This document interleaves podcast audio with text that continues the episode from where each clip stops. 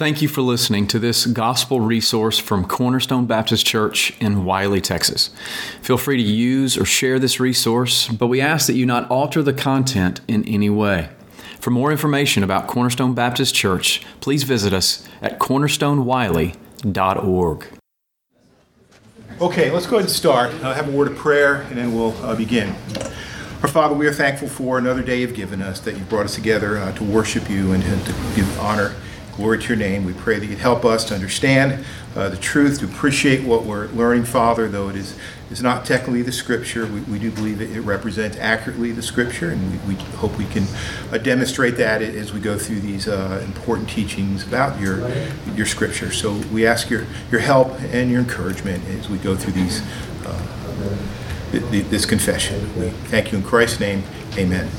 All right, any questions about what we looked at last week? We basically just gave some definitions. Excuse me, I'm used to. We need to invest in some better uh, pulpits. This thing's terrible. Anyway, I'll bring that up next elders meeting.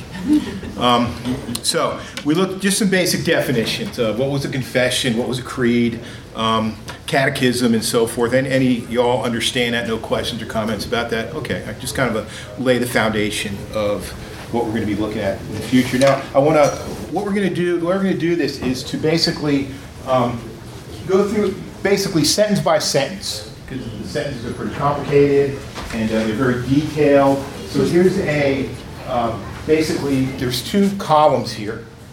The one on the right is the Westminster Confession, and the one on the left is the London Baptist Confession. And I've boldface uh, certain parts of it to show the differences between the two because they're going to be kind of important I got 25 of these, I'm not sure if there's enough. I'm going to give one to each.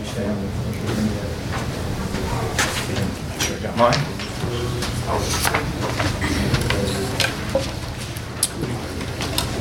I hate I have my Bible open I'm doing something, but we just don't have the room on this pulpit here for a Bible and my notes, so.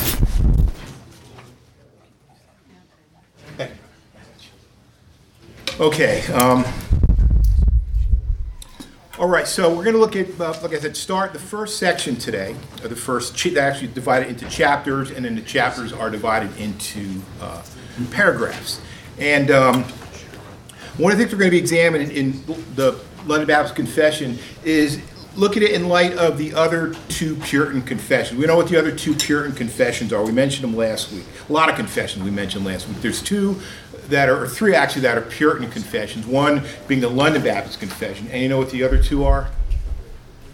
First one is the Westminster Confession, is a Puritan confession.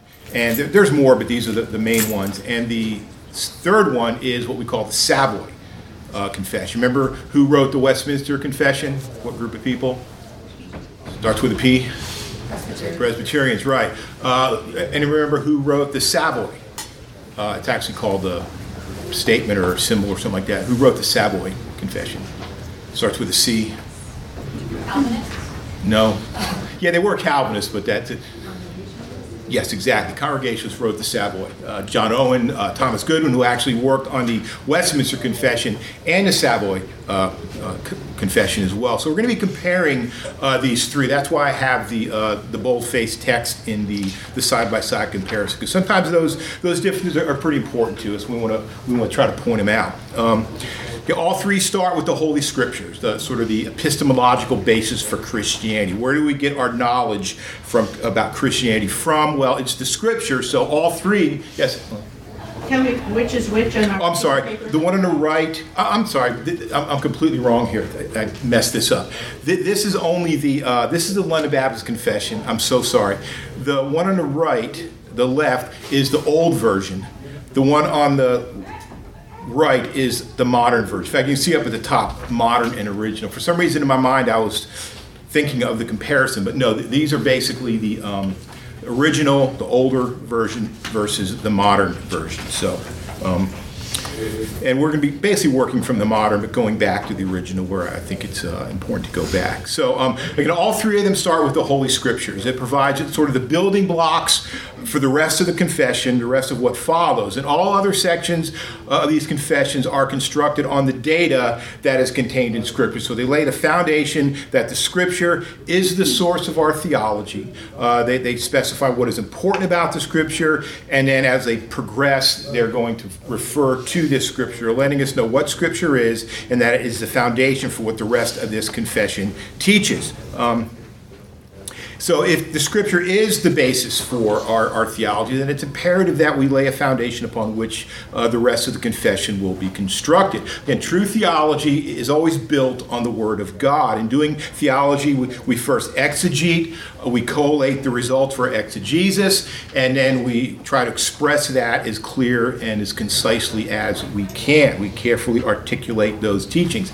Again, there are 10 paragraphs to this. Uh, this one chapter, which is rather large, one of the largest chapters uh, in the confession. Now, when I taught this before, I was at a, uh, a very uh, conservative, reformed uh, Baptist church that held the confession as it, it, the basis of its church. You had to agree to the confession. So when I taught this before years ago, I always said our confession, our confession. And if that keeps coming out in what I say, just ignore that. I'm just going back to the way I used to speak about this thing. It's not our confession in this church, but it was when I taught it last. So uh, I, I, found myself, I was thinking through it, reading through these notes, and sort of trying to lay out unclear parts by saying what I was going to say. I found out I was saying our confession quite a bit. So if I say that, just ignore it. Uh, now, paragraph one is why do we need the scriptures? Why must we have the scriptures?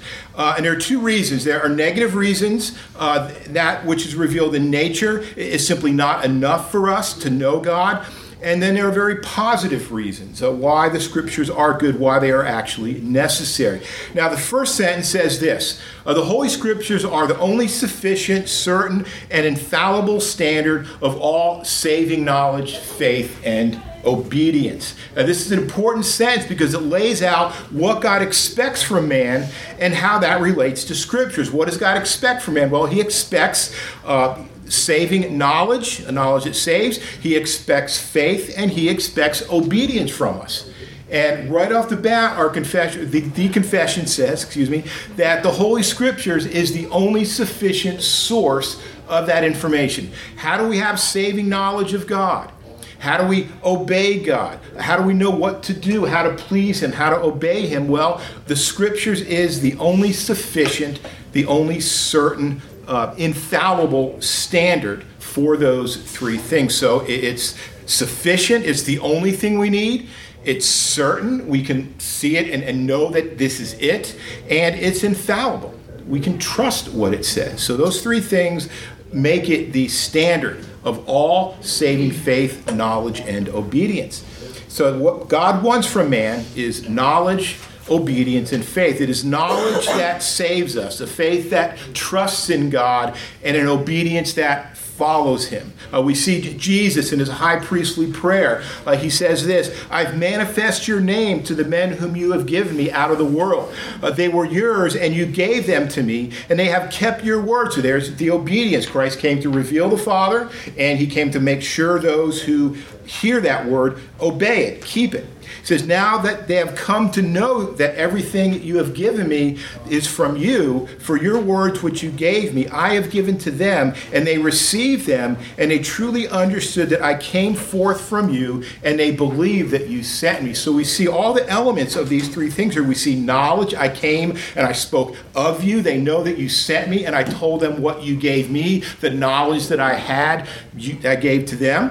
I gave it so that they would trust, that they would believe, and they've done that. And it's there so that they can obey, and they have obeyed my word. So Jesus is his mission is complete. The three things that, that God sent him to do was done knowledge, obedience, and faith. Now he's ready to go and go to the cross and finish his work. Uh, so again, the, Jesus, who is the final ultimate relation, came uh, to do what? He came to make the Father known. Uh, he came to uh, teach them to get them to obey and to get them to believe. Uh, so there's knowledge, faith, and obedience wrapped up in one statement. Uh, faith comes through hearing, and hearing from what?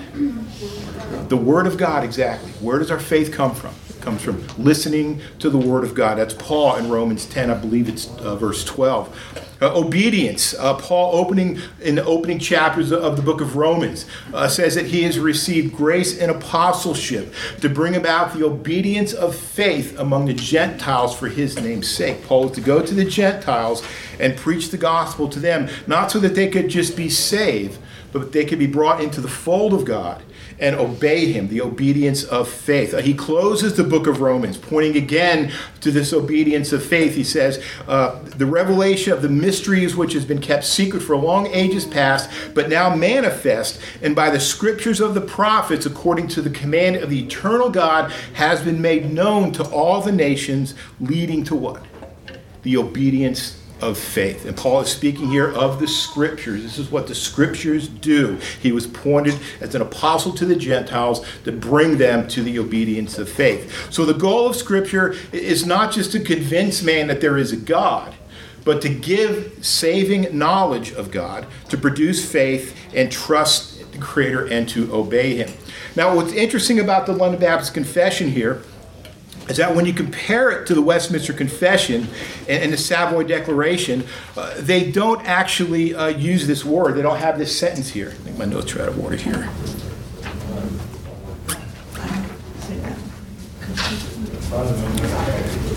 Second.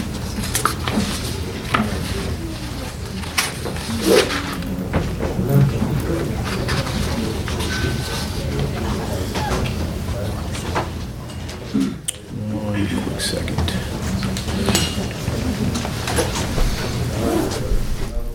Okay. Um, so the London Baptist, the, the uh, Westminster Confession, and the um, Savoy Declaration don't have this sentence here. It, it basically starts jumping right to the uh, paragraph or sentence two. Although the light of nature and the works of creation and providence do so far manifest the goodness, wisdom, and power of God. So the the question is, why did they leave that out? Why did they put that sentence there? And it's important because when we look at the the reason that the London Baptist Confession was written, it, it's rather interesting in that, remember, in Britain during this time, uh, you needed a license to preach. Your, church needed to be a recognized church by the government, or you were considered to be an outsider or a, an objector church. Uh, the Anglican Church had permission; their preachers could preach. Uh, the Westminster Confession was the actually the the council was called, or the assembly was called by Parliament, so that they could agree on a certain set of doctrines that if a church held this, they would be acceptable and able to preach in Britain. And so it was formed for that reason. It was validated affirmed by Parliament, and then so if you held to this confession, you had pretty much a license or permission to preach. Now, the Congregationalists, they didn't agree with the Presbyterians, so they needed a confession too. So they wrote the Savoy Declaration, which is pretty much a carbon copy of the Westminster Confession. And the only part that changed is the form of government. So the only real difference between the, the uh, Congregationalists and the Presbyterians are the form of government that they had. So they wrote their uh, creed or their confession to show that look, we're just like the Presbyterians. You know, if you accept the assembly's work, then you should accept ours because we only differ in a very small area. And then the Baptists come along and they say, well, you know, we need a confession too. We need to show them that we are just like the Presbyterians and just like a Congregationalist so that we can also have this license to preach. Man, they, they didn't want to be against the government. If they could make a, a you know, small effort and get the government's approval, Parliament's approval, it was worth the effort to them. So they, they, they wrote this to sort of say, hey, look, you know, we're just like them. We're really not that much different from them. Um, we see this in, in, the introduction where they mention uh, that they found no defect in the words of the assembly and after them by those of the congregational way. Now, the assembly is who? The Presbyterians, the Westminster Confession. Those of the congregational way are who? The congregation. That, that's the Savoy Declaration. So, in this introduction, they're referring to the, the Westminster Confession and the Savoy Declaration, saying, look, we find no problem with these things. No, we're okay with them then they, uh, they continue, though, not only to express their mind in words concurrent with the former in the sense, uh, this is kind of complicated to read, so I'll read it and explain it. It says, We chose not only to express their mind in words concurrent with the former in sense concerning all those articles wherein they were agreed. So they're saying, Look, we're writing this confession in a way that it agrees with the Westminster Confession and the Savoy Declaration. We're using the same words they do, the same phrases they do, as close as we possibly can. Says, but also, for the most part, without any variation of the terms, we did in like manner conclude it best to follow their example in making use of the very same words with them both in these articles, which are very many, wherein our faith and doctrine are the same with theirs. So they're saying here, look, we took these other, one second, we, we took these other confessions that you accepted, that you said are okay, and we used the same words that they did. Uh, we teach the same doctrines that they did. So you really can't object to us, can you, Elaine? So looking at, skipping ahead, when you said that the Baptists were good with the Presbyterian version, right? So when you look at the baptism, it doesn't, the only way it could be the same is that the function of baptism, not the process of baptism? Right, Because and- it doesn't address it. Right, and they're, they're not saying they agree with everything. We're, there, there's statements further down that we, we would we could look at too. It, it's just the, the form. In the, the baptism in the, in, in the, in this one, it doesn't say anything about infant or. Right, right. It, they're not saying that we, we're. They're not saying we, we take a, we took a photocopy of theirs and used it. They are saying there are changes, and we'll get to those changes. But they're saying for the for the most part, that was my thing dying. For the most part, we are the same, and they're going to mention that there are differences, and, and I'll read that in a little bit. Okay. But yeah, so they're not like I said. The Savoy, like I said, is almost carbon copy of Westminster, except for the part about congregational rule. Where the Baptist confession, there's a few more differences, which we'll see when we, we go through this introdu- introduction, this outline. So yeah, there are differences. Uh, and then they say this again, acknowledging that, that there are differences. They say this, and I love this statement here. And also to convince all that we have no itch to clog religion with new words. In other words, we're not coming up with anything new. I love that phrase, clog an itch to clog religion with new words. They're, they're not coming up with anything new. This is all standard stuff that's been out there before. But do readily acquiesce in the form of sound words which has been, in consent with the Holy Scriptures, used by others before us, hereby declaring before God, angels, and men, our hearty agreement with them. Again, the them here is are, are the two confessions, the Westminster Confession and the Savoy Declaration, with them in that wholesome Protestant doctrine which they, in the two confessions, have asserted. Some things indeed are in some places added. There you go, uh, what we're talking about right now. So added. Um, some terms omitted and some few changes, but these alterations are of that nature as we need not doubt any charge of suspicion of unsoundness in the faith from any of our brethren upon account of them. So yeah, they're differences, but but they're not that big a deal. I love again that we don't want you don't have an itch to clog religion with new words. We're using your same words, and there are differences, but the differences are, are no big deal. They still represent a soundness of, of Protestant doctrine. So my, my point here is again what they're saying. We agree with them, except in a few places, and you will no doubt see where we differ is no big deal. Uh, there can be no charge of suspicion of unsoundness in the faith from any of our brethren on account of these differences of what they're saying here. And my point here is this: is that if they're so careful to align with these other confessions, the Westminster and the Savoy Declaration, as much as possible, when it differs, it's pretty important for us to look and see why it differs. Why did they go a different way uh, when they did? And again, there's one, one again, starting the confession, that's pretty significant. They, they start off with a sentence that's not in any of the other ones. Why did they do that is the question I want to try to ask here. And, and there are a num- number of reasons uh, why they put scripture in, in the very front of it. And first one is uh, it may have been in reference to the Quakers. Uh, the Quakers, know what the Quakers believed about Revelation? Is that you sort of sat there, they had these meetings where you sat and kind of waited and waited, and the light of the Lord would, would, would come upon you and reveal something to you, would reveal an inner light in your heart, and that would be how you acted. You acted upon that light. So that there was an outward kind of mystical experience that stirred you up and- and gave you direction as to which way you should go. So a lot of people think that it was basically against the Quakers, an attack against the Quakers. And there's, there's some evidence for that, that the, Quakers made inroads uh, into a, a number of Baptist churches in England at this time. There's one, a, a rather large, famous church at the time called the Broadmead Church in Bristol, and it lost one fourth of its congregation to uh, Quakers. So you can imagine, in order to, to sort of head that off, they put a statement in here at the very beginning of the confession that, look, we, we believe that this is what is true about Scripture. It's the only source of knowledge of God to, to head off the Quaker teaching. Secondly, it, it, could have been a statement against the Roman Catholic Church. In, in 1672, uh, about 17 years before the writing of this confession, uh, King Charles II issued a declaration of indulgence saying that certain freedoms were allowed by Roman Catholics where they could gather together in their homes and worship and, and, and do Mass and all that. And uh, it's kind of hard for us to imagine, but that really bothered the Baptists because they knew that if the Catholics ever got in control again, they would basically tell them that they can't worship. So these, these groups all through the, the 14th, 15th, 16th, and even 17th century were battling for control of the government. And when one church got control of it, they basically shut all the other churches down.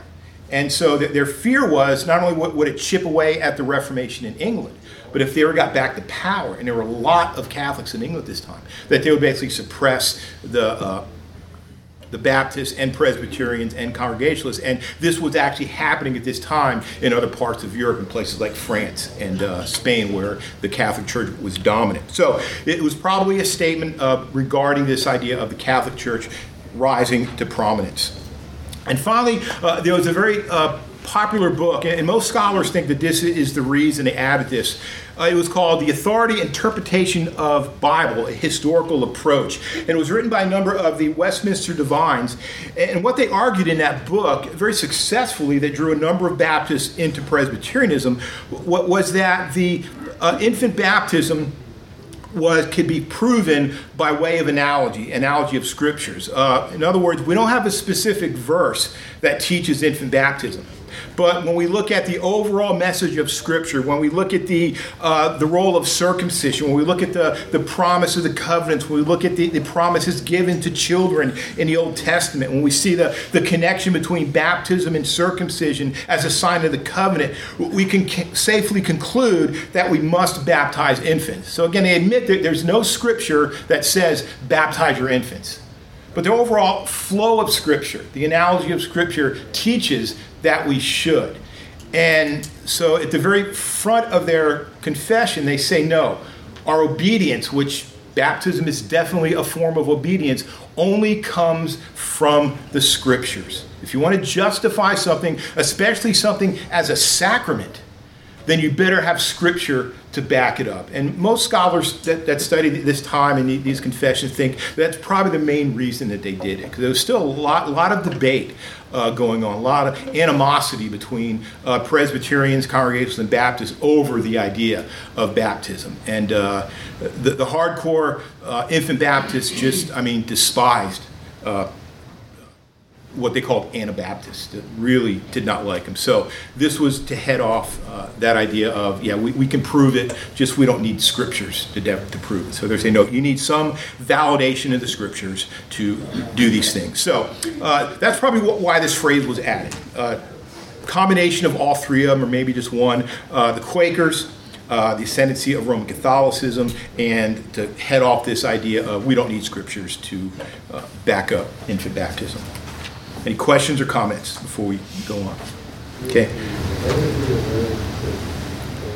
And I like what this sentence does is that it sets the bar uh, very high in showing us what Scripture is supposed to do to make clear to us that what's about to come next, that is natural revelation, is not enough. So they place the bar way up here.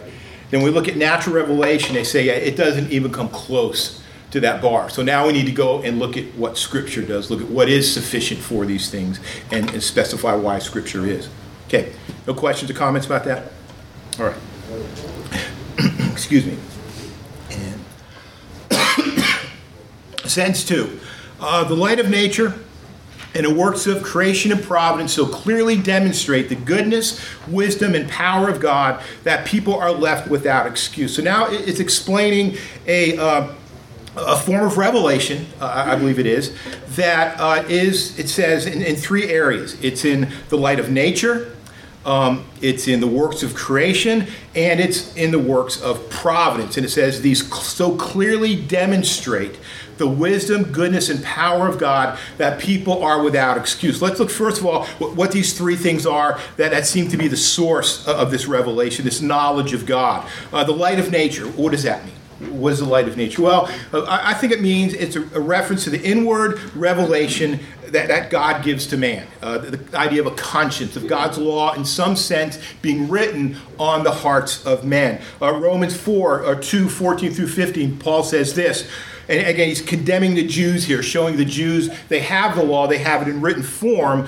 but they don't obey that written form. Uh, it's inscribed to them, but they ignore and disobey the word of God and bring shame among themselves from the Gentiles. And he says this For when the Gentiles who do not have the law do instinctively the things of the law, these not having the law are a law unto themselves, in that they show the work of the law in their hearts, their conscience bearing witness, and their thoughts alternately accusing or else defending them. Now, we're not used to hearing Gentiles being spoken of this way. Uh, especially, I mean, the ink is still wet in, in, Paul writing Romans 1 18 through 32, where he basically shows the, the utter corruption and condemnation of the Gentiles when left to themselves. Um, even a Jew, though, would recognize that, that sometimes the Gentiles do what, what is right.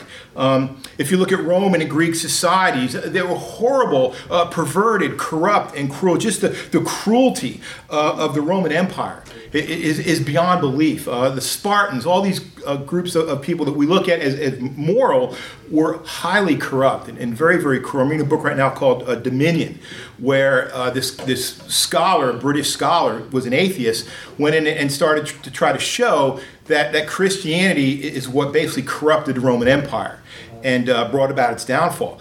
And when he got in and looked at how bad the Roman Empire was, and, and, the light that Christianity shone in that darkness, he came to the conclusion no, that Christianity it, it lifted up, it, it, supported the empire and allowed it to persist for centuries when it otherwise would have uh, decayed. So it was a light into this dark uh, corruptness. And it's a fascinating book how he describes the cruelty uh, of the Romans and even the Greeks and, and others. So, um, but still, they, they, had a law, they had a society, a structured society uh, where things were good at times. Uh, they, uh, they had. Um, an order. Uh, they had laws that defended property. There was a moral structure with those things. It was wrong to steal. Uh, men and women often uh, admired or honored their parents. Uh, in fact, Paul in Romans 13 says that, that we are to honor pagan rulers and, and, render them what is due. He states that these rulers, even pagan governments, are, are ministers of God and are to be feared if you do evil, but they're not to be feared if you do good. And he even claims that God has given them the power of capital punishment. And it says they do that for him. This is something that God gave them, a responsibility God gave even the worst pagan governments to execute judgment through punishment. The sword is the word used there upon those who do evil. So the idea that the pagans were just these completely uh, corrupt, uh, ungodly men. They were all that, but there was still some obedience, there was still some morality in them that Paul believes comes from this light of nature, this conscience.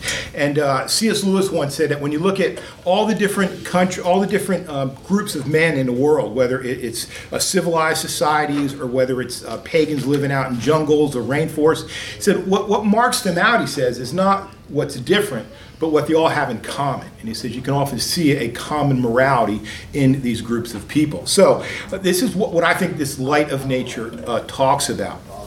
It refers to the divine sense of right that God has given to all men. Uh, again, that was what Paul's speaking of in, in Romans 2 14 through 15. Um, providence, where do we see providence? Well, Acts 17 26. He made from one man every nation of mankind to live on all the face of the earth, having determined their appointed times and the boundaries of their habitation. And who's Paul speaking to here in Romans 17? Pagans. So even you know that God has directed uh, the nations. He's formed them. And every person is in a place that God has determined at that time. That's the idea of, of providence. So the idea of light of nature, that inward light God gives men uh, to know something about His law and even at times to obey it. uh, and providence, the direction uh, that God controls history and cares for and maintains the, the world. and finally, uh, the third one is the works of creation. And this comes from Romans 18 through 20. Man knows what God man knows about God through what God has made. The question is, what is ref- referring to? What is that, that made that uh, Paul is referring to here? And the word is only used twice in the New Testament, so it's kind of hard to get a precise meaning. excuse me, my voice is going from just its use of the New Testament. It's used here, and it's used in uh, Ephesians 2, the idea of his workmanship, poema, where we get the word poem. So there's not a whole lot of data uh, to collect in the New Testament to see what this idea of what is made is. But fortunately, when we look at uh, try to interpret words in the bible that are kind of hard to understand or not used a lot there's a number of things that we can do to try to find out what the meaning is one is that we can go to um, so if you have a word say a word here uh, and there's a thing called a hapax legomena, which is a word that's only used once. Well, this is a, a hapax plus one. It's used twice. I'm not sure there's a term for it, but uh, maybe we call it a hapax plus one. So we have a word, and we, we, don't, we really can't refer to Scripture. The best thing would be to look at Scripture and try to figure out what that word means. Uh, if not, then, then we can go to the actual dictionaries that the Greeks wrote and look at them and say, okay, how did they use these words? What did they refer this to? And when we do that in the Greek, it's always used for the works of the gods in creating the world. Uh, almost always used that way. The Stoics use it that way, Epicureans use it that way. It's almost universally understood in that way. But there's a more, what I think is a better way uh, to do it as well. And we'll put that, let's use these as increasingly important. Um, one is by using the, the Septuagint. guys, I think I've explained this a number of classes. Anybody know what the Septuagint is? It's basically the, um, the Greek translation of the Hebrew text. Uh, what the Jews were, uh, during one of the exiles, when the Jews were sent to Egypt, a group of scholars got together and they took the Hebrew scriptures and made the Septuagint. And it's kind of a, a loose definition, but there is a body of, of scripture called the Septuagint. And it was basically the Bible that the writers of the New Testament used. Uh, Paul, even though he was a Hebrew, spoke fluent Hebrew. Since he was an apostle to the Gentiles, he wasn't going to use the Hebrew text. Right? He was going to use a Greek text, and that was going to be the Septuagint. So what we can do with the Septuagint is look at it and say, okay, well, well, how did they translate these words? And use their translation to give us insight into how the writers of the Bible translated those words, what they understood by them. And when we look at this word in the Septuagint, there, there's two things we'll look at. Um, my spelling here. Uh, that's not spelled right. Poema. That, that's a noun. And then there's a verb called uh, P-O-I. Poio.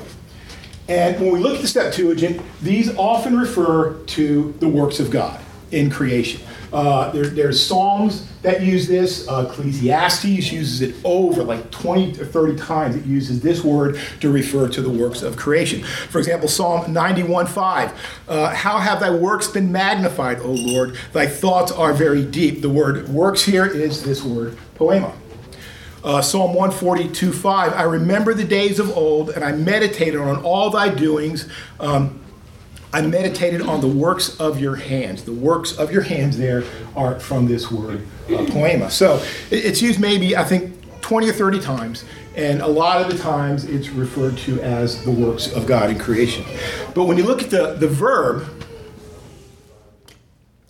it becomes very, very clear that what this is referring to are the actual works of God in creation. When you open up the the chapters of Genesis, the first chapter of Genesis, which Paul would have been very familiar with, when it says God made the heavens and the earth, the word made there is this word right here. So at the first five words of Paul's New Old Testament had this word as referring to the creation. It's used, I think, 17 times just in Genesis 1 in a reference to what God has made. He goes through, he forms whatever is made that day, he forms it, creates it, puts it in its place. And when he summarizes that day, it says, God made this on the seventh day. And that word is poe, uh, uh. Um, so again, it, it's clear from what we look see in the, in the Septuagint that the reference here is to the creation that God had made. That is a source of this natural revelation that man receives. Um, so now, what are, any questions about that before we move on? Questions? Okay. Now, what is revealed? What do these things, three things, show? Uh, they show, first of all, his goodness, uh, his wisdom, and his power. Goodness, Acts 4 16 through 17. In the generations gone by, he permitted all the nations uh, to go their own ways, and he did not leave himself without witness, and that he did good and gave you rains from heaven and, fruit, and fruitful seasons, satisfying your heart with food and gladness. So God let you go, you want your ways, but he, he didn't leave you without a witness. And what was that witness that God left them? His goodness. You still had harvests, you still had food, you still had rains. That was a sign of God's goodness to you. Uh, wisdom, I, I, couldn't come up with a specific verse, but I think it, it's covered in the invisible attributes that Paul mentions in Romans uh, 120. Uh, and anybody that looks at the world or looks at ourselves or looks at history uh, can see God's wisdom there very clearly. And then power. Uh, take this directly from Romans 120, his eternal power. These things reveal his eternal power. And what the confession here is stating here is consistent with Scripture everywhere where we turn, we see evidences of God. Um, we see it within us in nature we see it outside of us creation not just that but we see it in the way that the world is governed. It is a sign of god's goodness and care for us and it points to him. Um, but there's a problem with sentence uh, in sentence three the next problem. Uh, and what is that? Well it's just not enough it's not enough to lead men to obedience to god. Uh, it provide what it basically says is that all these things uh, they're, they're there they're true but what they do is they essentially leave man without an excuse. This confession says this evidence has been gathered uh, and the verdict against the idolater or atheist has been declared that they are guilty, they are without excuse. Uh, there's no argument that can be made on their behalf on the day of judgment. Now, after all the evidence the, uh, the prosecution presents, uh, the defendant, Thor, will just simply sit down there's nothing that can be said. So all this evidence uh, at the last days will, will, be marshaled against the pagan uh, who took the glory of God and exchanged it. Uh, for the in, for the glory of men, of animals, of crawling creatures, and uh, there'll be no charge. No, there can be no defense that they can make against their guilt. Now, the word that they use here is demonstrate. Um, if you look at verse, uh, paragraph three, in light of nature, uh, the words of creation and providence are so clearly demonstrate the goodness, wisdom, and power of God that people are left without excuse. However, these demonstrations are not sufficient. Now, the, the original uses what word there instead of demonstration? The word manifest. And I think that's a much better word because it's actually a translation of the word that Paul uses here, phanero, that it, is a, public, a visible manifestation of something where everybody gets to see it. Um, and it's used throughout scripture this way. Uh, a good example, one of my favorites, is Paul in Romans uh, 2, I think it's 28, where he's speaking about uh, a true Jew and a false Jew. Says a true Jew uh, is one who's a Jew outwardly and circumcision is that which is outward in the flesh. That's the same word Paul uses here for manifest, the same word that they're referring to here when they say demonstrate. So this is clearly demonstrated. Uh, it's proven beyond a shadow of a doubt. All the world sees it and they are without excuse. 1 Timothy 4, he gives the young pastor there a list of, of commands or practices, and he says, Take pains with these things, be absorbed in them, so that you progress, your progress will be evident to all. Um, even when it's softened by the word to know in the gospel in Acts, it's the idea of, a public revelation. In Matthew 12, 16, and its parallel passage in Mark 3, 2, he tells the unclean spirit who he just cast out not to make known who he is. Don't manifest, don't publicly confess or tell what happened to you. Matthew 4:22 for nothing is hidden except to be manifest nor is anything secret except to be to come to light. The idea of manifest here is to show something uh, among people so that they can see it. So all this evidence is there for every man every woman every child to see and it basically makes them guilty. They don't respond to that. What they do is they end up descending into idolatry and uh, worshiping creation instead of the creator. So, through the light of nature, through the works of creation, through the providence of God's goodness, his power, his wisdom are clearly demonstrated or manifest so that no man or woman uh, cannot say they did not know something about God. Because you know if they read the rest of Romans, what do we find? Well, well there's a, this, this, descent into idolatry. These things were, were, shown to them, were manifest to them, but what did they do? Well, they, they rejected uh, the incorruptible glory of the true God and exchanged that for an image in the form of corruptible man, of birds, crawling animals, and, and, and four footed creatures. The idea of worshiping a crawling animal uh, to a Jew would have been utterly horrific. Uh, they exchanged the truth of God for a lie and worshiped and served the creature rather than the creator. Uh, the women exchanged the natural passion for men and the men their natural passion for women and burned in their desire for one another. This is a descent that these people are going to that have this revelation, descent into idolatry. They did not acknowledge God, and He gives them over to a depraved mind. Not only that, but they, they know the ordinance of God. They know what God says. Again, this this natural light, this inner light. But what do they do? Uh, they they practice. They know that if you practice these things, you're worthy of death, and they not only do it, but they encourage others to do it as well. So those who receive this revelation, what, what, what is the result? Well, there's just this descent into idolatry, a complete rejection of God, uh, making them guilty before God because they knew this. It should have moved them to obey, at least to, to seek Him, to call for Him, to cry out for Him, and it simply didn't. So they're not sufficient to give the knowledge of God and His will that is necessary for salvation. That's that's the third sentence. Again, there's not much, much really else to say here. Uh, one commentator says this: uh, most the most thoughtful or meditative person will not find true hope by looking within. No explorer will ever find the way to eternal life merely by traveling through the wide creation. So there's no way that man can find God through what is revealed about God through creation. Now, next week we're going to go a little bit deeper. I, I was kind of hoping to cover this today. We're going to look at um, what is natural, general revelation. What do we call these things? What are they? And we're going to look at um, the idea of natural theology. What is natural theology? And uh, should we believe it? What should we believe about it? Some people believe it doesn't even exist. Uh, some people do, but, but take nuanced views. So we're going to look at the, the idea of natural revelation. Uh, what is it? What is general revelation? Uh, what are its limitations?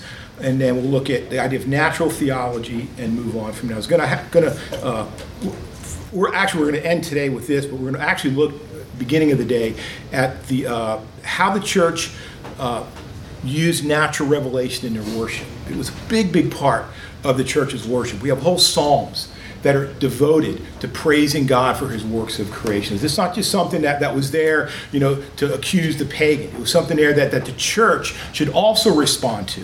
And we're going to look how that was done in, in music. And we'll have, hopefully we won't bother the, the wisdom crowd over there play some music so that we can hear how it was used in symphonies uh, by people like Haydn and how it was sang in the church in some of our old hymnody. It was a very, very important part of the church's worship. So we're out of time, but any questions or comments? You can go if you want, but happy to